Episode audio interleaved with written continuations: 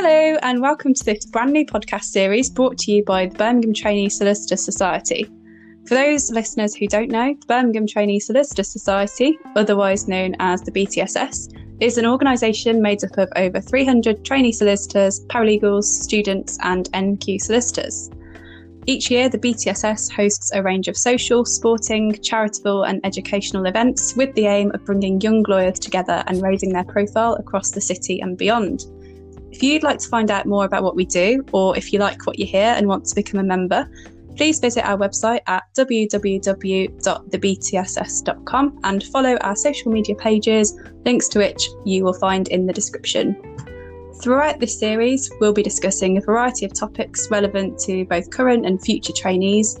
Let us know if you'd like to hear about a particular topic by reaching out on our social media platforms, or if you're feeling brave, on our Anchor account, where you can actually leave us a voice message and may feature in an episode. My name is Amelia Bauer, and I'm a trainee solicitor based in Birmingham. This year, I'm also on the BTSS committee as our education officer, which means I do a lot of work with students in Birmingham who are completing the GDL or the LPC. But this year, we're also launching more content for current trainee solicitors, such as this wonderful podcast. So, as you'll have seen from the title of this first episode, we're going to be talking about choosing your seats during your training contract. And I'm delighted to be joined today by fellow BTSS committee member Natasha Somi. Natasha, welcome.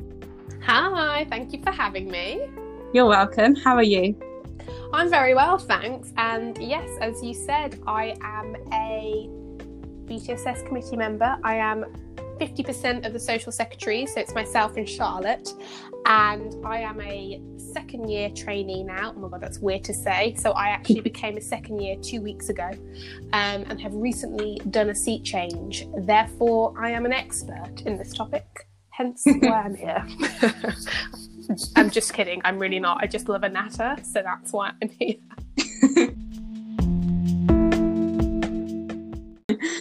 So, for the benefit of our listeners, can you tell us a little bit more about your role on the committee this year? Um, well, ordinarily for the BTSS, we would be running um, real life events with junior lawyers in the Birmingham area and lots of recruit recruiters um, to kind of raise people's profile and op- offer networking opportunities. But obviously, because of COVID and recent situations, everything is online and virtual. So we ran um, a virtual quiz which you know I think was pretty original. Not many people did that, and um, we really were glad to pioneer a breakthrough event. and then it was actually really fun. It um, really was, if I do say so myself. Um, and then we also ran a virtual murder mystery, um, which was with live integrated actors, and that was also really fun. That was so much fun. I love the dress up part, and I'm gutted. Yeah win best costume because I put so much effort into that. I mean, it's just we all have ball gowns, so we thought might as well dust those off and and dress up for a virtual event. Um, so yeah, so that's what we've been up to recently. So, do you have anything exciting coming up in the future for members to look forward to? We do indeed. So, obviously, following the events of the summer, the conversation of race and racial inclusion in the workplace has opened up, um, which we are so grateful for and we welcome.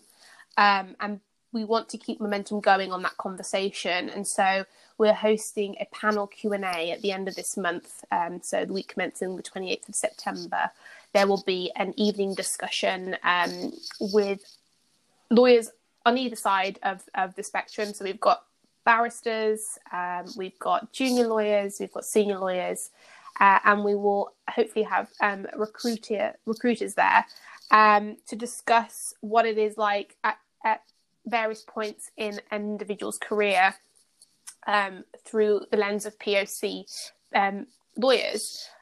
And the aim is to hopefully keep the discussion going, to share sort of solidarity and, and tips about navigating a career in in such an industry for those that are POC, but also for those that aren't POC that are listening um, and attend that event. That will be hopefully an education opportunity for um, how to best support your peers and be good allies. Um, so yeah, it, it's we're very excited about it. Um, and if you are interested, please check out our social media pages where we'll be spamming the hell out of it. Um, and also our website um, because the date will be confirmed and, um, and a link to the event and registration will be on there. So look out for that. That all sounds great. I'm really looking forward to that event. I know you've worked really hard on organising it, so I'm sure it's going to be fantastic and really great to be continuing those conversations, um, which were definitely at the forefront of everyone's minds, uh, especially during the Black Lives Matter, the height of the Black Lives Matter movement earlier this year. So, really fantastic stuff. So now that our introductions are out of the way, let's crack on with the episode. Today, we're going to start by giving an overview of just the general process of choosing seats for those listeners who perhaps are yet to start their training contracts or who have just commenced their training contract. Um, then we're going to move on to talking about some of the things that you should consider when choosing your seat preferences. And then finally, give our little insight into how to secure the seat that you want although I'm not sure there is a definitive answer, as you will find out. so, I suppose the first thing we should say is that typically in a training contract, most firms structure it so that there are four seats that are six months long. That's what my firm does, but Natasha, if I recall correctly, I believe your firm does it a different way. Yeah, so I think maybe the old model used to be there a lot there were a lot of six six seats that were four months long. So six four month seats. um, there we go. That is a tongue twister. Um, and uh, yeah, my firm does that. Um, and I know that we've spoken before about the pros and cons of of both of those things. And I think partly my decision in choosing this firm was was because of the number of seats that you could do. I just thought it opened up way more options in terms of fig- figuring out where I wanted to qualify, but also potentially taking, you know, secondment or um, client um, secondment opportunities. Yeah, absolutely. I think this takes you back to the initial days of researching for your training contract applications. It's what sort of a trainee do you want to be? Are you someone who would prefer to take longer to get settled in a department, to get to grips with that area of law? Or are you interested in lots of different areas? Perhaps you don't know where exactly you want to qualify, and you would benefit from a wider range of departments. Um, so, doing the six seats rather than four. Um, have you found it easy to get to grips with the work and settle in your teams having a shorter seat? Yeah, so it's an interesting one because um, I actually paralegal before I started my training contract, and I remember it took me about a month or two to get fully comfortable with my role and the jobs that that entailed. And in a similar way with the seats after a month or so you sort of start getting settled. Um, and you know it's really only in the last month does the seat actually get to cash in on how they've trained you and, and you become super useful and they can delegate fully in it and it's and it's great. But i definitely think the four months is enough time from my point of view to get to know a seat, uh, to get to know a team, and to kind of be able to get a good amount out of it. The only caveat I would say is, as is the nature of of any seat you're in, the work you get will be dependent on the work that's out there. And if you happen upon a seat that's in a quiet period, having it only for four months is not great. Um, so for me, I, I was quite fortunate that my first seat was corporate, um, and it was a, a, good amount of work. It was a steady amount of work for my first seat, and it definitely picked up. And there were those classic corporate um, tight turnarounds and um, hmm. late nights. But to be honest, it was a great, uh, all, well, well-rounded experience uh, in that seat. Um, and because of the nature of COVID, I ended up in the seat, um, my second seat, I ended up doing it for eight months because uh, it became a double seat. Um, just because to try and virtually move a ton of trainees um, was a bit tricky. So yeah, and then I obviously with that got to, to see how it would be if I ended up doing a longer seat. And to be honest, I think four months is enough to to get a flavour and see if you'd want to repeat maybe. No, that's really interesting. So you've almost had the best of both worlds here. exactly, yeah. And I was also quite fortunate that the seat I had to repeat was one I a found interesting and enjoyed the team, and I think B would have ended up asking to repeat anyway. So yeah, I was definitely quite jammy about that. that was good. I bet not all trainees were, but very no. lucky on your part. Yeah, exactly.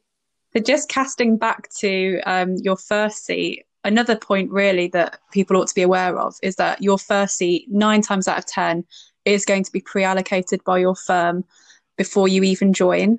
So a lot of people, you know, have that notion that, oh, I want to do this seat. That's where I would like my first seat to be. And it's usually not possible at all. I was allocated my seat and my first seat. Were you? Yeah, absolutely. It's interesting. I ended up talking to somebody about this the other day. Um, because I agree, nine times out of ten, your first seat is pre allocated, and my first seat was pre allocated. And I am happy to talk more a little bit about that. But the the one out of ten does happen, and I didn't realize it happened until I spoke to um, a, a colleague, and she mentioned that because she'd expressed interest in a seat during her interview and her assessment centre, and I think had turned up to a few events um, you know, you know, once you're on on the list as a as a future trainee, you do get invited to certain events, um, or at least for my firm, you do. And she'd expressed her interest in it. Nobody else in second year, which I know we'll touch on later, had asked to go for that seat. So she actually ended up getting a seat she wanted, and I think it'll probably be one she ends up qualifying into, um, if there's a job.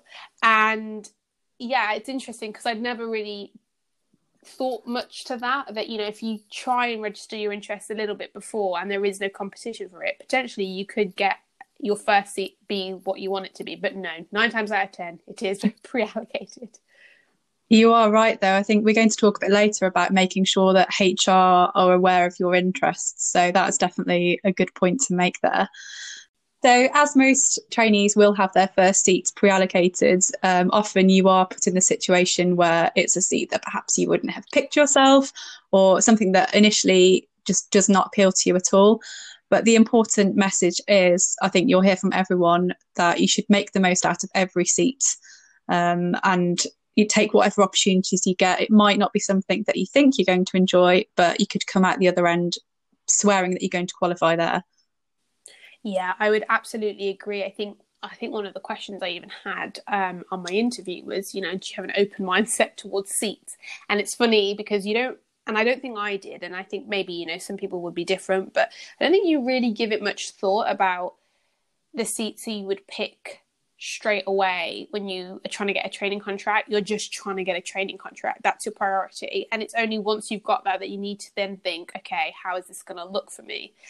I actually feel very strongly about making the most out of whatever seat you're given, primarily because um, I was given corporate as my first seat and it wasn't my first choice. Um, and like I said, I hadn't really given it much thought, but I think I was more leaning towards litigious straight after the LPC. And I, you know, those are the sorts of modules I enjoyed. So I was thinking, okay, I definitely want to see this in practice. But then being put into a corporate seat was actually a blessing in disguise because one, it is a seat that sort of sits above quite a lot of other areas in that you will inevitably interact with IP, real estate, pensions, potentially litigation, tax. You'll you'll work with different teams in an office, employment, um, because if there are you know any sort of M and A deal, will have those elements, and you'll need to sort of for due diligence reach out to those teams and sort of look at um, those areas. So it's actually a great seat for like uh, building up your internal profile, for example. And if you look at it that way, you might think, okay, the subject matter isn't necessarily what I'm interested in straight off the bat, but what it can give you in other ways is really, really useful. Um, and indeed, you'll actually find, like you said, if you keep an open mind, there will be elements that surprise you. And I definitely found that. Also, in terms of seats that you might not think you find as interesting, there could be some crossover with a seat that you do find interesting. So, for example, in the flip of that, so I'm now in commercial and I enjoy commercial, but there's a lot of corporate support that happens in commercial. And if I was inclined to go into a more corporate direction, I could talk to my team and say, is there a way I can get involved in more corporate support type of work in this seat um, if it's available? And then you can build up your uh, link with that other seat through the seat you're in. So I think when you kind of get put into a seat, people think that's it. I'm kind of, you know, it's sort of square around me. There's no way out. But actually, if you kind of work with the team, understand how they work with other teams, there's scope to um, get a lot of different experience. Absolutely. There's always crossover between teams. I don't think there are many teams that work exclusively on their own. So there's yeah. always opportunity when you're in any seat, I think, to collaborate with other departments and yeah, just see how that crossover works in practice.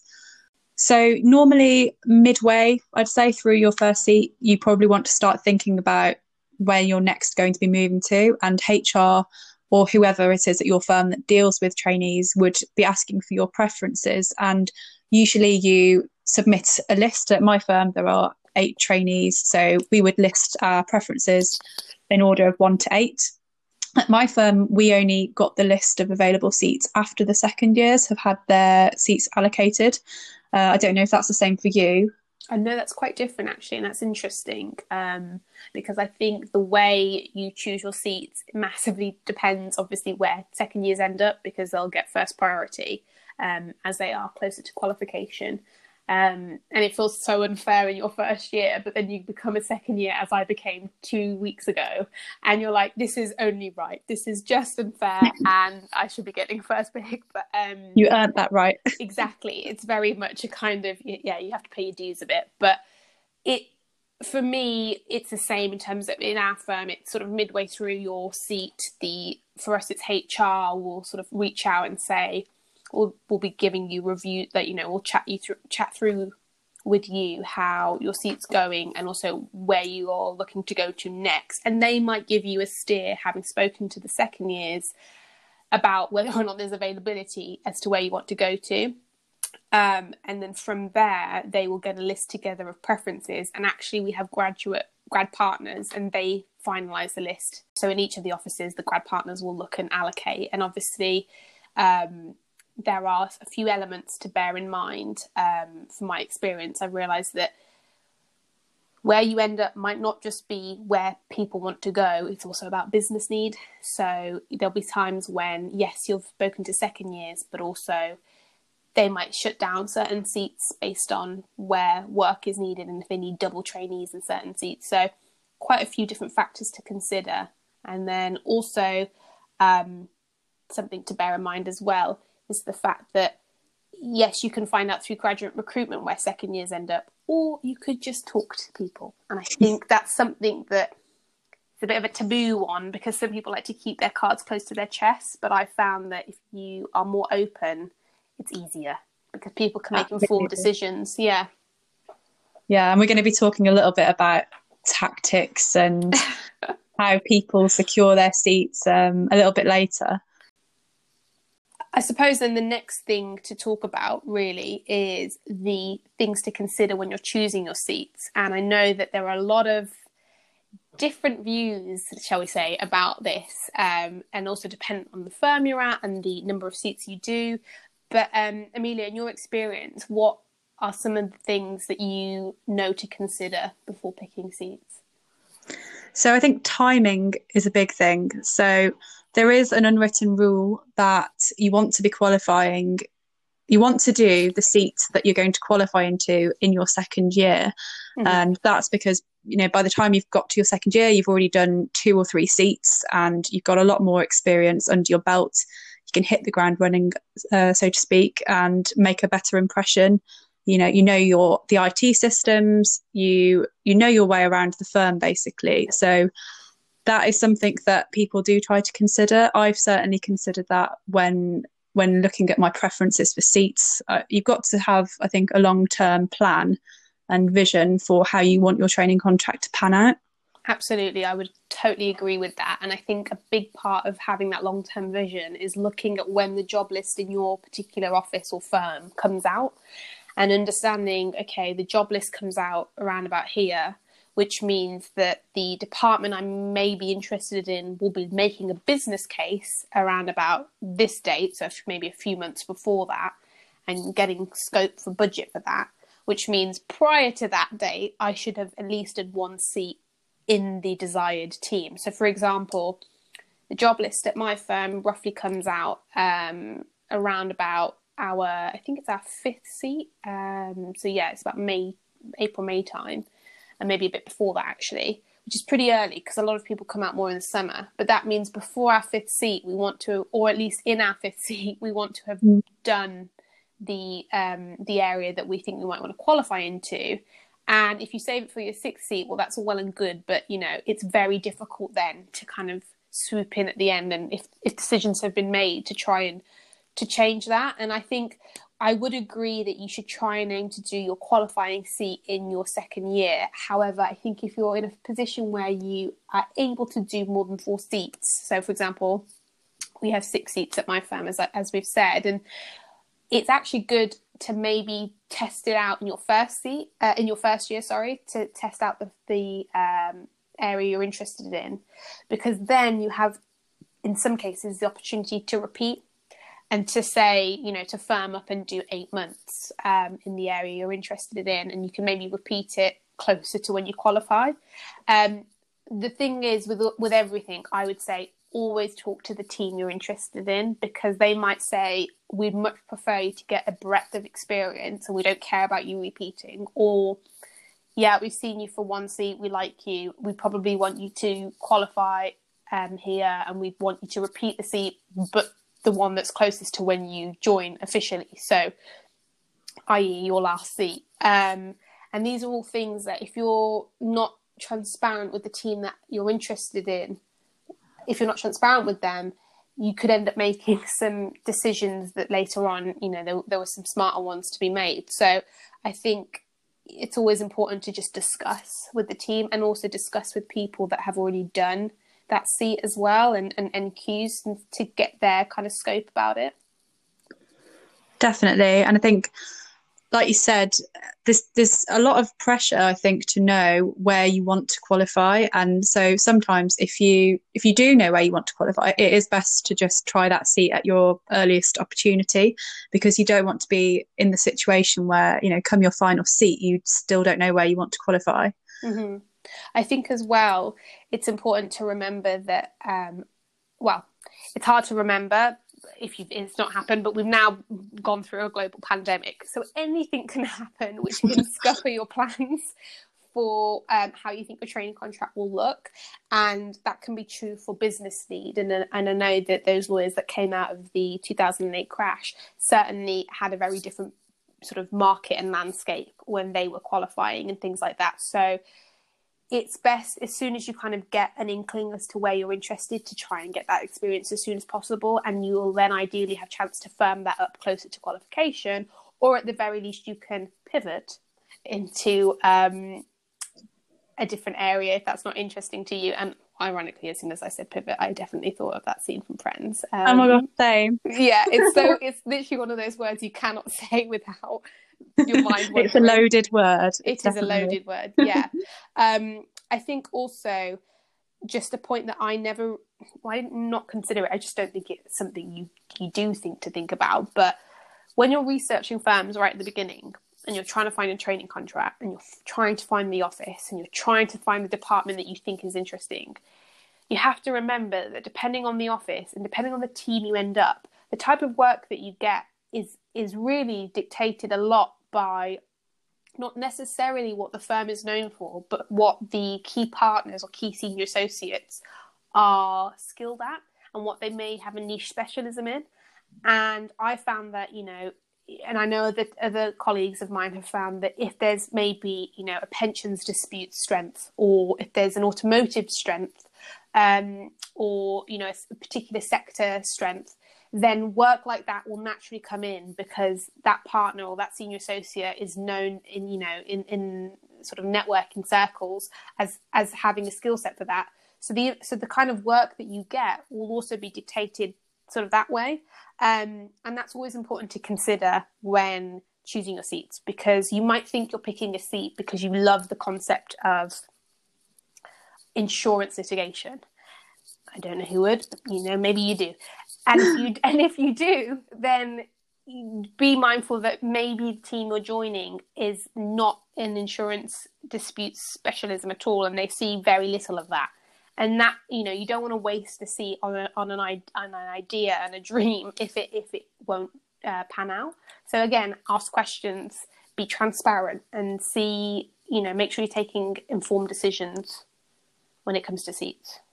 Yeah, that's such a good point and one that I definitely relate to. So my current seat is construction and I have been doing work on IT contracts, which I never thought would be a part of the construction team. So there you have it, and that's that's because again, there's a partner and a, an associate who both are really interested in IT law. So yeah, interesting absolutely. as to how that works. I mean, is what that like IT servers maybe and construction? I don't know. That I wouldn't have put them together. No, so that's interesting. Yeah, I don't know how that works, but it does, and I've been working on it. oh, cool. I feel like another one, actually, speaking of the team, and actually, again, you know, the seat is more than just the subject matter, it is the team. Um, and this is a hard one because if you're interested in the area, then go for it. But another thing to be mindful of thinking long term and qualification is looking at the makeup of the team and maybe how many juniors you have in the team. Is it quite saturated at that level? And if so, how long would it take for your career progression to to kind of get to where you want to get to in your own sort of plan? And that's a really hard one and it's a kind of crystal ball question but if you've got a small team maybe of three people partner maybe four pq associate and then a junior yourself as an nq that and then a trainee you know that is a team that you know you're going to get a good amount of work a lot of responsibility a lot of delegation Whereas if you've got a team that's made up of five partners, two senior associates, three or four sort of junior associates, an NQ already, and you're trying to join that team, realistically, the work that you're going to get, unless you are slammed always, is going to it's going to trickle down. You know, so that's something to be mindful of when you're thinking. I suppose this is a, as a qualification consideration, but it is also a seat consideration because as a trainee, you will again, it's a similar sort of role. Um, and it, that might not dissuade you, but it's just something to bear in mind. Yeah, definitely. I think there are you can you can sort of spot the trends within your firm if certain teams have posted for NQ positions already this year or if they if they hired an NQ last year are they are they likely to have a new NQ this year so exactly. it's things that you can be looking out for from day one really and speaking to NQ speaking to second year trainees and just try to gauge what the long term if if you can especially now with covid I don't think anyone really does have the answers or can tell you what the market's going to be like in a year's time. But if you ordinarily, what you would be considering is the job market beyond qualification. And just as a sneaky plug here, we are going to be having an event in October about qualifying in the COVID era. So if you keep your eyes peeled on our social media handles, on our website, links in the description then you can find out more about that event. But that should be quite a useful insight, hearing from recruiters, hearing from people, um, training principals at firms, and an NQ. Well, she's not an NQ now, but she was an NQ during the last recession. So do come along to that event. Uh, so that should be quite a useful insight for current trainees who are qualifying next year. Yep, I will definitely be turning up to that event. So, one other option that you might have when selecting your preferences is the option to do a secondment. That's not something that my firm offers, but I know, Natasha, you've spoken to me about this before. Um, you've considered doing secondments yourself, haven't you?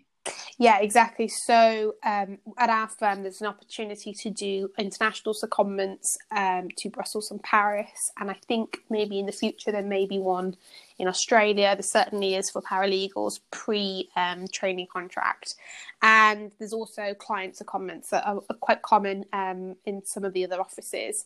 And something that I think uh, an associate had mentioned to me uh, fairly early on was when you choose to do one of those things, whilst they are great for your career and they are great for, and I certainly I have felt this as a paralegal in house before. It's great for knowing how clients think. choosing when you do them, again, the timing thing is really crucial because you want to ensure you're building up your internal profile in a firm, so that when it comes to hiring, you are someone that the office you're in know well, and the team you want to qualify into also know well. And so and for your own self going away you know either internationally or in house during the sort of um, interview sort of period of, of the NQ process, it's probably not the best time to go. Um, you'd ideally want to be on the ground in the office um, that you're trying to qualify into. So that again is just a timings point of view. Obviously, some things might be out of your hands in term of, in terms of when the firm offers those seats. But I know for us pre-COVID, it was very much a case of um, first years would be able to go, um, so that it didn't impact the sort of interview stage of second year. Um, so yeah, that's just a, a, a, another point to consider. Yeah, so timing is key.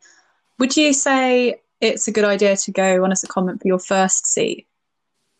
That's an interesting one. Um, I definitely have heard people's views on this. I have to say I hadn't, I've not had that experience. But tricky thing with a secondment on your first one is, as a first year, you're getting sort of settled into a, a new office and and a, new way of working if you haven't worked um, in practice before, and it takes a minute to get your name out there, get your face out there in the office. And if you've not been there for the first four or potentially six six months, that's a bit tricky. You know, that's you will in some ways have to catch up when you get back. And so I think if you're going to take that decision and it fits into your long-term career plan, you may you may have the plan of going in-house long term, in which case you probably don't care. But if you really have have the goal of being um, part of the in in practice teams, then thinking about when you're um, going on a secondment is kind of crucial. Again, I know some firms they don't really give you the choice like that. In the same way we spoke about before, your first seat is kind of out of your hands. I know some some offices where secondments are kind of out of your hands and they need to have a number of trainees um, on rotation in certain in-house positions and that's just the way it is. Um, and if that does happen just make sure that you're coming back to social events where possible. You're engaging in writing blogs if you can. You're still building up your internal profile wherever possible you know having coffees with people um, attending you know virtual lunches or, or bd lunches or you know, business development lunches you've got to try and keep your hand in if you can then. Um, but that would be my my opinion on it. I think that's just a great point in general like people often have that misconception that all of the hard work is getting the training contract in the first place and that is true to an extent but the work doesn't stop once you start your training contract you still need to do all that internal networking and and external because who knows where your career will take you. Uh, not many people can say that they spend their whole career at the firm they trained at. So it's it's always good to be to be making the most of any opportunities you have out there. And the BTSS is a great way of networking just as another cheeky plug. Exactly. I think the funniest thing is is when you, in the same way, when you get your place at your desired university, that isn't the hard work doesn't stop there. It starts there. You then have to do your three year degree or four year degree. Likewise, when you get your training contract, that's great. That is a great achievement. But a training contract is essentially a two year job interview. So you always have to be hustling, basically. Um, and it's just good to kind of be aware of that and alive to that as soon as you start so it doesn't hit you in the face on your first day. so, the final segment, I suppose, of this um, discussion is the all important how to get the seats you want. And I want to preface this section by saying something that I was told by my first supervisor in my first seat, which is you should never get distracted by the tactics because ultimately you want to pick what you want to do and stay focused on that and not be dissuaded by the noise of what everyone else does. And you can really end up getting bogged down in it and um, it can feel, feel quite stressful as well. So always remember that if you want to do something just just do that. There is however maybe ways to make sure you're making a really informed decision. And again we've spoken so much about timing and who you're talking to and making sure you're um, you're really understanding what's what the actual work would look like in the seat you're going into. So I think when it's when we talk about getting the seats you want, um, correct me if I'm wrong, Amelia, but I think the two key things are one timing and two open discussion. Yeah, I totally would agree with that. Um, I'd perhaps also add it's important to make an informed decision. So, particularly for your first, second, third choices, it's there's a good chance that you could get that, and you don't want to be making a decision at surface value. Um, so it's really important when you are thinking about those preferences to speak to fellow trainees who've already done that seat, get to know the seat managers.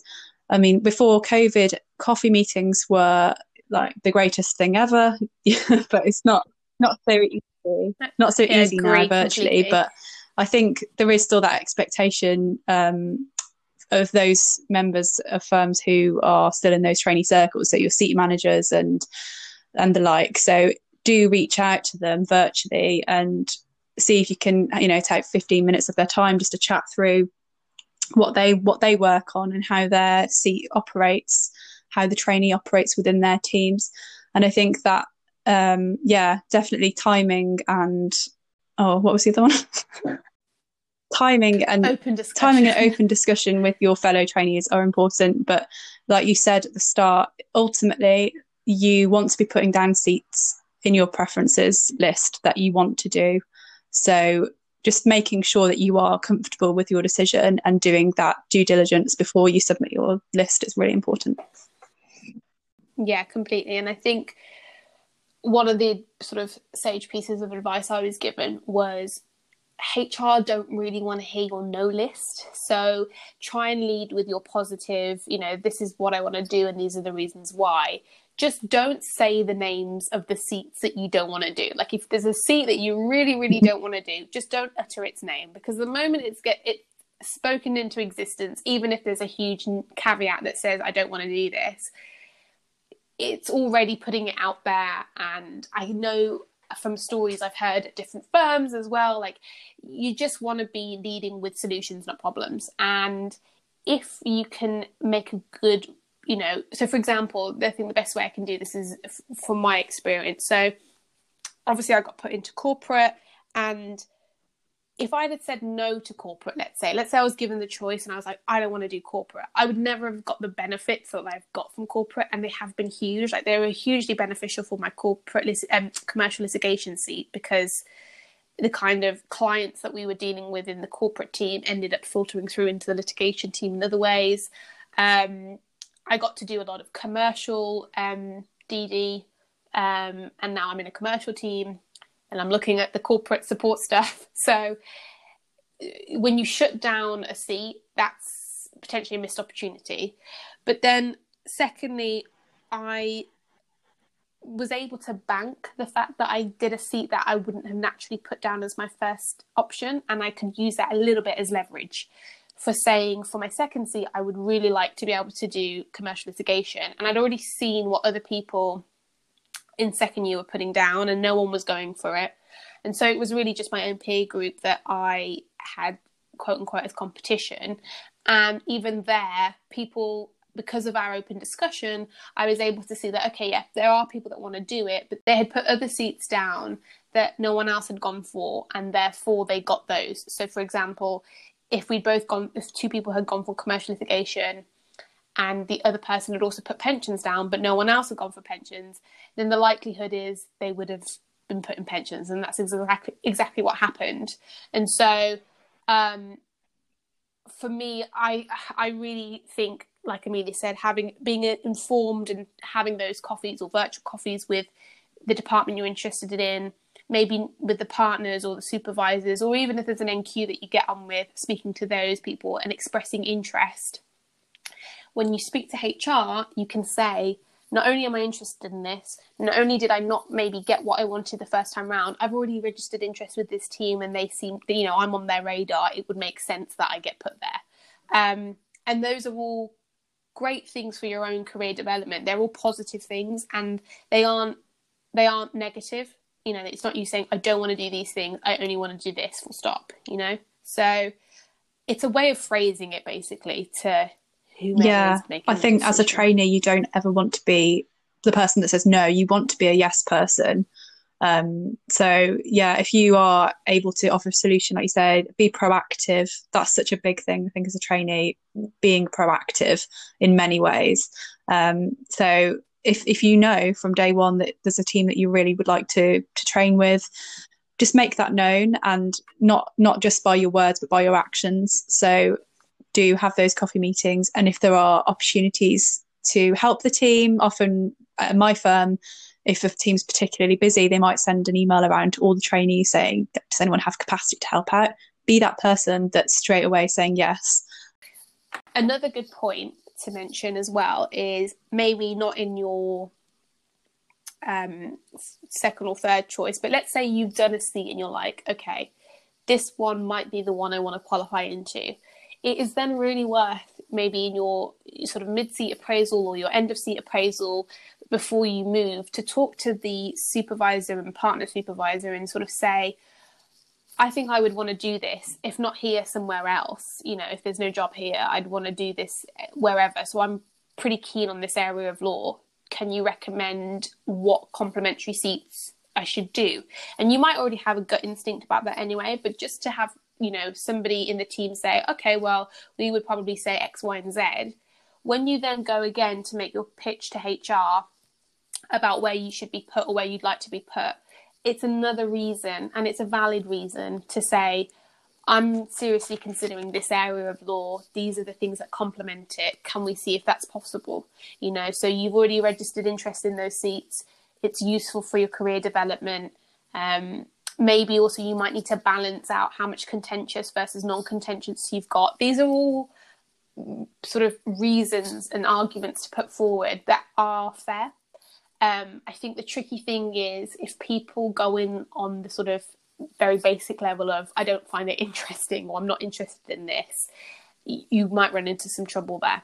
Um, and like we've said as well, again, as much as you can make your pitch, it will again come down to business need. And I know that some teams, especially given COVID, have had to close down some seats that aren't as busy and actually ask for double trainees in some of the seats and even requested second years. You know, I've heard that at other firms as well. So that's just something to always be absolutely as much of. as you can think tactically you are ultimately a resource of the firm and you can't predict how you know what, what seats are going to be available to you in your second year um, just as you might get put into a seat that you might not have originally or ordinarily have chosen, and that can be sort of leverage. If you've been consistently putting a seat down for sort of, you know, the past couple of seats and you've not got it, that in itself is also leverage. So you can say, you know, I've expressed interest in this, I'm clearly keen.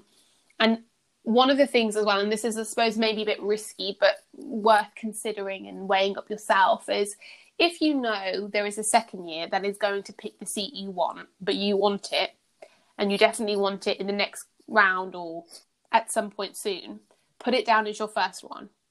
And then maybe as your second, you can put something that you also want to do. But then that way, technically, you've not been given your first option.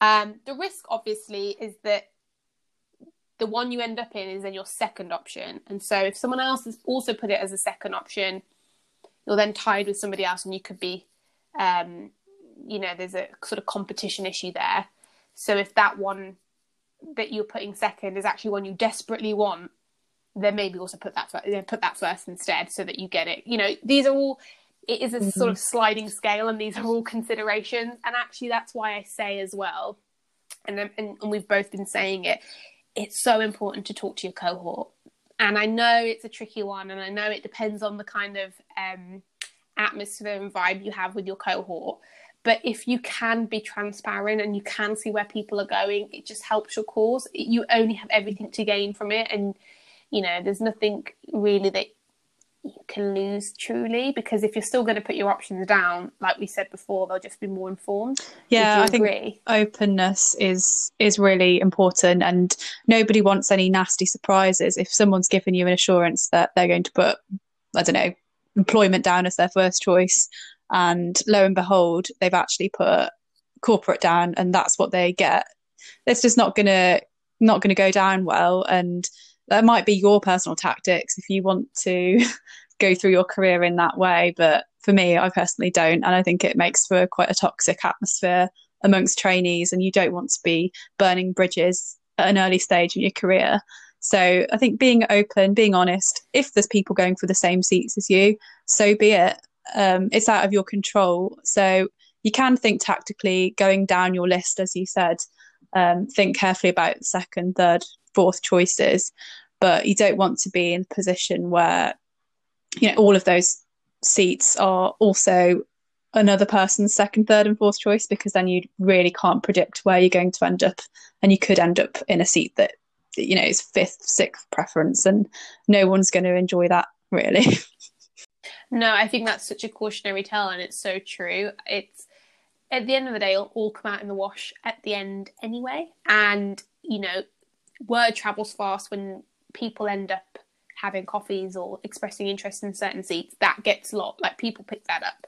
So even if you're trying to do one over on somebody else, someone will see that and if not in that seat in the next round so like you said you don't probably don't want to start your career off in that way um, and it, and at the end of the day, if there's someone that also wants to qualify there, when it comes to qualification, there will be somebody there challenging you for that role. So these are inevitable um, realities of the fact it's a training contract. There are a finite number of job opportunities, and the openness that you express and show right at the beginning can probably benefit the majority. Then you know, so it's just a word for the wise. Yeah, absolutely. and I think ultimately it is important to just have an open mind to wherever you are placed, um, because there are there are good things to learn in every seat, even if it's not your first choice this time round. That you know, that make the most of wherever you do end up. And I would just add as well, if you if you are certain from day one where you want to go, it's good to be consistent and make that known to who the powers that be but be very wary of changing your mind. This is something that um, pe- many people have said to me um, because I started my training contract fairly sure that I want to go into a particular area. I'm still thinking that I'm going towards that area for qualification, but they said, you know, you can some try too hard, and if you make too much noise and then change your mind later along uh, in your training contract, that's going to make you look like you're inconsistent, that you um, are not committed to your decisions. So just be too, just be careful about how you voice your preferences and be mindful that you know day one you might be leaning towards a certain area for qualification but after a few weeks in your seat it might might change your mind and yeah you just don't want to come out of that situation looking badly there are so many things to consider i feel you can go around in oh, circles. there really are. No, it's I. I would agree, but I actually complete. I completely agree with that point because, and I've heard this from people that are now that are second years that have not been able to get the job that they wanted, and some of the feedback I've heard is, and I, you know, it's it's a tricky one, but expressing keenness, like showing that you're keen and that you're hungry for the job at the end comes from registering your interest pretty early on if you can you know especially if it's a highly competitive area and a seat where you know that there'll be a lot of people gunning for that nq role you need to get your voice out there fairly fast to that team. And so it is important to register that interest especially before the b you know they they continue they consider their business case for it um and that's all well and good. But like you said make sure that that is an informed decision because if other teams get wind of that it would also maybe alter their likelihood of offering NQ roles. You know, people tend if, if you're not on their radar, they're not going to make a business case for hire, for asking for an NQ and getting budget for an NQ. And so you probably want to hold that card close to your chest until you're certain that this is where you want to end up. Um, yeah, speak to your appraiser, speak to your line manager or second year trainees. They're a great uh, group of people to talk to because they've they've been through what you're going through and NQs as well to help you make that decision because it can be a really stressful time. I haven't yet decided where I want to qualify. I think you you're fairly certain, aren't you? Yeah, and I think my it's interesting you say that because for me, looking at the job market, looking at the business need and the likelihood of budget for where I think I want to qualify has a factor on my openness about where I'm going. So I think with my t- with the team that I am interested in, I've made it clear that I'm interested. have I sort of said this is earmarked where I'm going to end up? No, because I think right now I'm only I've only just become a second year. It's I need to be cautious about the fact that there might not be jobs available in that area, and if there aren't, that's fine. But then I need to be open minded about where there could be jobs. Um, likewise, you might not always end up staying at the same firm, and that's totally fine too. But um, you basically don't want to start saying this is where I'm going to end up, and then every every seat you end up in, those people hear that you'll you'll have no intention of ever even thinking of them as a potential qualification because that also could impact the kind of work you get. I mean, no one would do it intentionally, but it makes sense, right? If if people think you're just sort of passing through, they're not gonna necessarily um, go above and beyond Definitely. to try and help you. My current um, my current seat manager so, said to me because she trained at my firm as well. Said you want to be going to each seat and leaving with them wanting you to qualify there, and not because you said I want to qualify there, but because you performed so well. I would agree. Yeah, and I think that's I mean that's definitely a sentiment in our office, um, and I know those that became NQs um, the last time round, and actually the time before that essentially that is the feedback that they got from each of their seats that they you know multiple teams wanted them and that's that's testament to going into every seat with an open mind um so, yeah. so i guess this is all gearing up now to how do you decide where to qualify well we can confirm that at some point in this podcast series we will be discussing that. And i'm hoping to be able to get an nq to join us for that episode to give their insights. Oh, but yeah um, i guess that concludes this episode then, really, unless you have anything else to add, Natasha.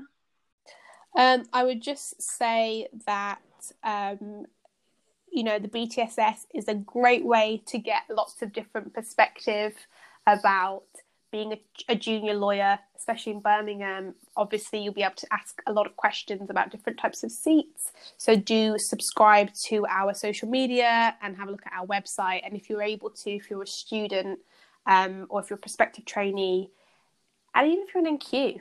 Not that NQs would be listening to this podcast episode, but they might want to listen for the nostalgia. To, oh, absolutely, reminisce uh, upon times gone by. Um, yeah, well, you can all become members and um, do keep an eye out on our social media pages, our Instagram, our LinkedIn, um, for the Race and Law event that is coming up shortly at the end of this month. Um, it has been an absolute pleasure taking part in the first episode, or one yeah. of many, I hope. Um, and thank, you for joining. For it's me. been a pleasure having you, and hooray for episode one. thank you, everyone, for listening, and stay tuned for the next episode.